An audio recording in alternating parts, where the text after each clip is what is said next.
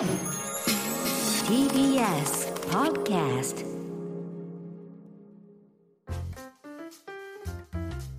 さてこの時間は講談社プレゼンツ金曜回転砂鉄道書店です、えー、講談社から刊行された書籍の中から私武田砂鉄が本を選んで内容を読み解きながらああだこうだ考えてみようという企画でございます。今月取り上げているのが小林武彦さんの生物はなぜ死ぬのかという講談社現代新書の一冊です、えー、昨年の4月に刊行されて、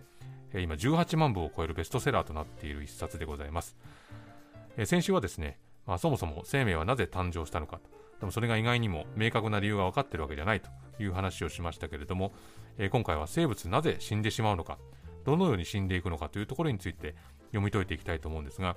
まあ、よくありがちな問いかけであの不老不死になれるとしたらあなたはなりたいですか？という問いかけありますよね。これはあの無人島に持っていくとしたら何という問いかけと並ぶ？2大そんなことを言われても困るんだけどクエスチョンだと思ってますが、まあ、生まれたものがどうして死ななければいけないのか、まあ、これは人間だけじゃなくてありとあらゆる生物が生まれたら死んでいくわけで、まあ、もし繁殖しつつ死なない何かしらの存在がいたら今頃地球はそいつらばかりになってもしその生命体が人間以外だとしたら人間はこうして偉そうに地球を仕切っている状態にはないわけですよね。で今この環境があるのは、まあ、いずれの生き物も死んでいくからということができるわけですが、まあ、生き物の死に方には2種類あると、まあ、1つはアクシデントによる死でもう1つは寿命による死だと、まあ、人間の死っていうのは、まあ、自然災害とかですね交通事故などのアクシデントによるものもありますけど寿命によって死ぬ人が大半だと、まあ、例えばあの昆虫の中には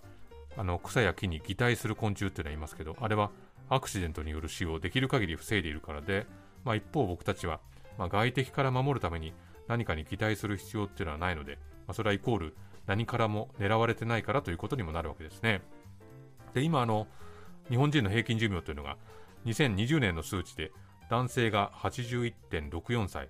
女性が87.74歳ですけども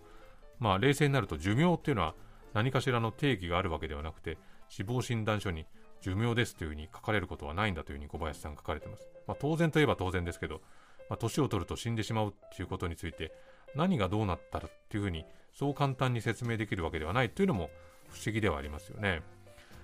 あの、アクシデントで死なないようにする生き物っていうのは、そのアクシデントから逃れ続けることで、それが生きることにつながるわけですが、まあ、シンプルにまとめると、小さい生き物っていうのは、逃げること、食べられないようにすることが生きることになって、まあ、大きな生き物っていうのは、その大きな体を維持するために食べ続けることが、まあ、生きてることになるんだ、生きるってことになるんだというふうに書かれています。人間の寿命っていうのは、旧石器時代から縄文時代は、13歳から15歳というふうに言われていて、平安時代が31歳、鎌倉室町時代は、不作とかですね、政治が不安定で、えー、戦が発生して20代に戻るけれども、江戸時代は38歳になったと。僕今39歳なんで、江戸時代だと砂鉄もそろそろいつ何があってもおかしくないなっていう言われる年代だってことになりますね。で明治大正の平均寿命が女性が44歳男性が43歳なんでつまりこの100年ほどで倍になってるわけですね。そうすると単純計算でこのままいけば150ぐらいまでいけるんじゃないかってことを単純に思うわけですけどただここで寿命の限界というのが見えてくると。実は最長の寿命っていうのは飛躍的に伸びていくわけではなくて例えば115歳を超えた日本人というのはこれまでたったの11人で、世界でも50人に満たないんだと。で人はどうしてやっぱり死んでしまうのか。これをこの本にこういうふうに端的に書かれています。現代人の死に方はアクシデントで死ぬ、あるいは昆虫や魚のようにプログラムされた寿命できっちり死ぬのとは違い、老化の過程で死にます。老化は細胞レベルで起こる不可逆的できっちり死ぬのとは違い、えーえー、後戻りできない生理現象だと。えー、細胞の機能が徐々に低下し分裂しなくなりやがて死に至る。細胞の機能の低下や異常はがんをはじめさまざまな病気を引き起こして表面上はこれらの病気により死ぬ場合が多いんですが大元の原因は免疫細胞の老化による免疫力の低下や組織の細胞の機能不全によるものですというふうに書かれています。この老化という言葉が出てきましたけど、まあ、人は老化で死ぬというふうに言われると、まあ、それはそうだろうという感じではあるんですけど実際老化というのも何かしらの数値で明示されて何かの数値が減っていくということではないですね。むしろ私たちはこの老化っていう言葉を、いやーもう最近なんか夜になると疲れちゃって、目が疲れちゃってとか、朝シャキッと起きれなくなってなんてそういう嘆きとか言い訳に使う時に老化って言葉使いがちですけど、かといってじゃあ朝シャキッと起きれない理由っていうのはちゃんと説明できるわけではないわけですね逆になんか最近体調子いいないい感じっていう時にもそれもまた解説できるわけではないんでであの私たちの体っていうのは常にこうひたすら古い細胞と新しい細胞の入れ替えっていうのを繰り返していてこれ小林さんによるとですね細胞の入れ替えの周期っていうのは組織によって異なります一番短いのが腸管内部の表面のひだひだにある上皮の細胞で数日で入れ替わりますと。えあのひだひだの細胞数日で入れ替わるの？っていう通りで昨日からっていうふうに思う人はいないはずでつまりまあ自分の知らないところで勝手に入れ替わってるわけですね。で皮膚が4週間血液が4ヶ月。一番長いのが骨の細胞で4年だと。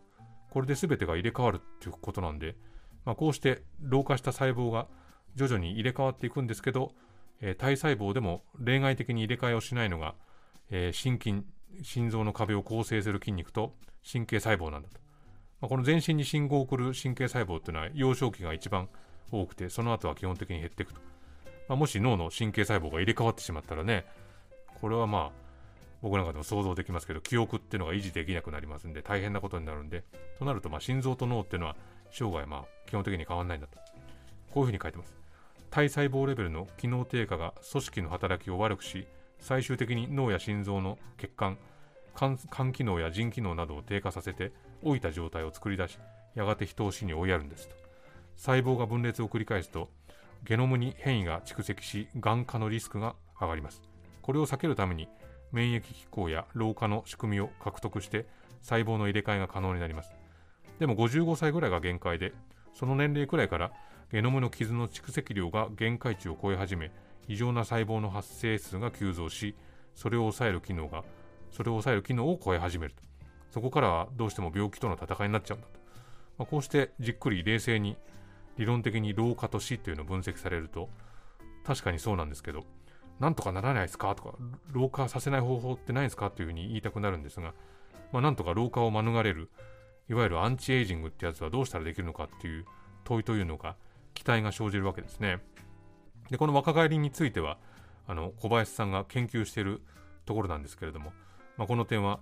来週以降小林さんにも直接聞いてみたいなというふうに思ってますが、そもそも死っていうのは生命の連続性を支える原動力だということもお書きになってるんですね。まあ、何かしらの物質ができてそれがまた壊れて同じようなものを作ると。まあ、それを何度も繰り返すことで多様性が出てくると。まあ、生き物が生まれるのは偶然ですが、死ぬのは必然だと。壊れないと次ができないっていうふうに書かれてるんですね。で小林さんはあの全ての生き物は生まれてきた以上次の世代のために死ななければならないというふうに書いてるんです。こういうふうに説明されてます。死というのは生命の連続性を維持する原動力なのです。本書で考えてきた生物はなぜ死ぬのかという問いの答えはここにあります。死は絶対的な悪の存在ではなく、予生物にとって必要なものですと。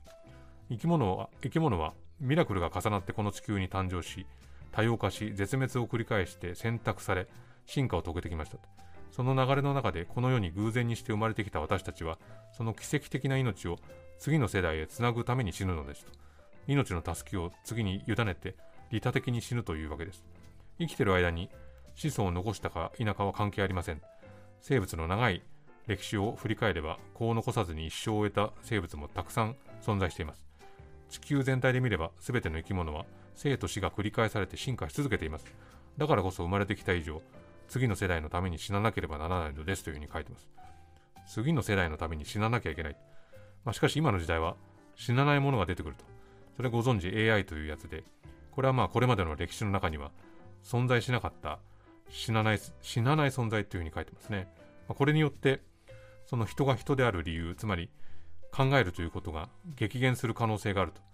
まあ、一度考えることをやめた人類はそれこそ AI に頼り続けて主体の逆転が起こってしまいますと。人のために作ったはずの AI に人が従属してしまうんじゃないかというふうに書かれています。人はこれまで試行錯誤、つまり間違えることから学ぶことを成長と捉えてそれを楽しんできたと。まあ、これが喜びを与えていたわけですけど、間違いない存在というのに握られると、悲劇の方に人を導くんじゃないかというね、ちょっと恐ろしいことを予見されてますけれども、まあ、こうやって人よりも合理的な答えを出すようにプログラミングされているもの、まあ、それを結論に至った過程を理解することっていうのができないわけなんで、まあ、人が AI を AI の答えをですね評価することが難しくなってやがて AI が言ってるからそうしようってことになっちゃうんじゃないかと、まあ、この辺りはよく言われる話ではあるんですけどこの人間の死について考えた本のこう後半部分にですねこの議論が出てくるとちょっとこうなんかこれまでとは違う緊張感というものも出てきますね。このように書かれてます。人が AI に頼りすぎず人らしく試行錯誤を繰り返して楽しく生きていくにはどうしたらいいでしょうかと。その答えは私たち自身にある。つまり私たち人とはどういう存在なのか。人が人である理由をしっかり理解することがその解決策になるでしょうというふうに書かれています。自分の心と体は今どうしてここにあってそれがどうして口で消えていくのだろうかっていうこういう問いかけに答えてくれる本なんですけどまずはその問いを自覚することが今人には必要とされているということがとてもよくわかります。メールいただいてまして、ラジオネーム爪とぎさん、えー、小林さんの生物はなぜ死ぬのか、この現代社会においても大変興味深く早速注文しましたと。ありがとうございます。そんな中、先日の新聞の一面トップに、JAXA のはやぶさ2が持ち帰った流群の砂の中に20種類以上のアミノ酸発見とありました。私は日常的に筋トレを趣味としていて、アミノ酸ドリンクに日々お世話になってるんで、アミノ酸と聞くと飛びついて読んだのですが、タンパク質の元となるアミノ酸が隕石等と一緒に